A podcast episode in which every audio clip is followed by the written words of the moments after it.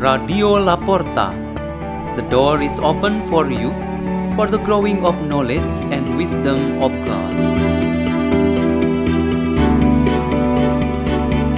delivered by Father Peter Tukan SDB from Salesian Don Bosco Gerak in Labuan Bajo Diocese of Ruteng, Indonesia.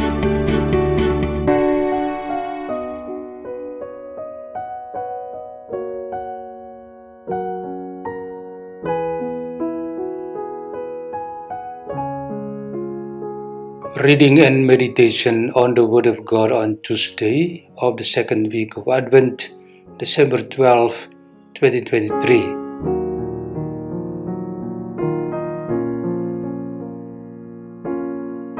A reading is taken from the Holy Gospel according to Matthew, chapter 18, verses 12 to 14. Jesus said to his disciples, What is your opinion?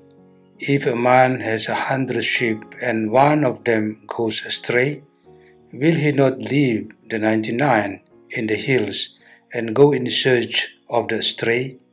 And if he finds it, Amen, I say to you, he rejoices more over it than over the ninety nine that did not stray.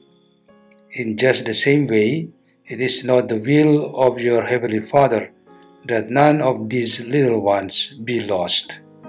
The Gospel of the Lord.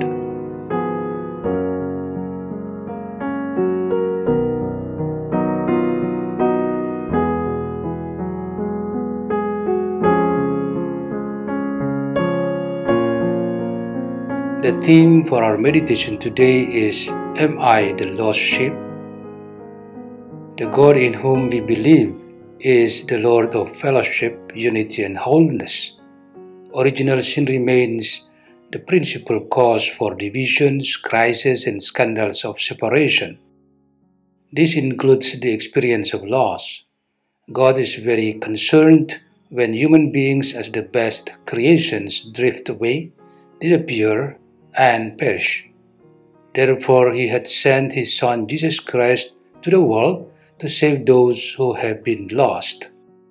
Jesus Christ, in His work on earth, had been a shepherd who made himself busy searching for a lost sheep.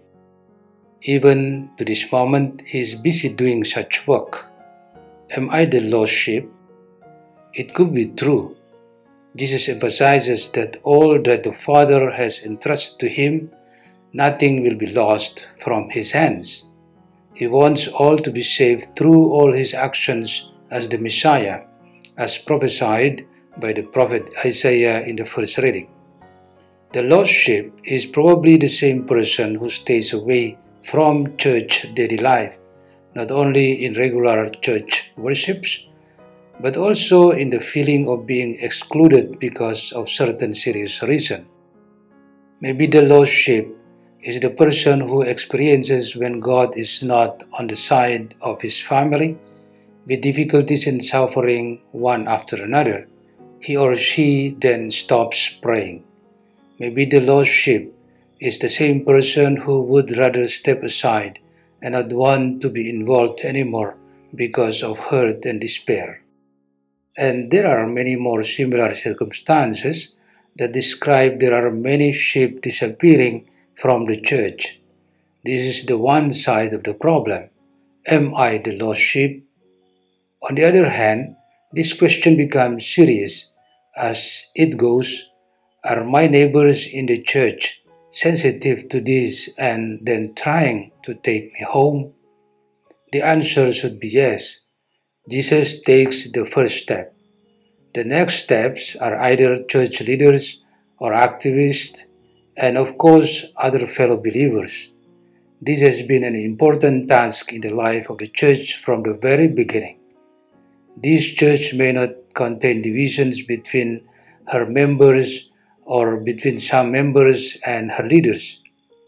In building mutual fellowship in the church and perseverance to maintain it, the Holy Spirit is always with us to move and enable us all.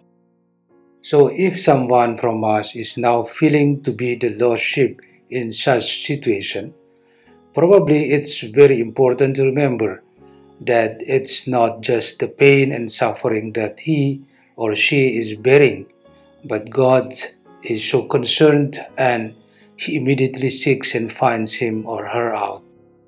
When he finds him or her out, she or he couldn't prevent to resist it, no matter how big his or her strength is. In this time of Advent, let ourselves be brought home by the Lord.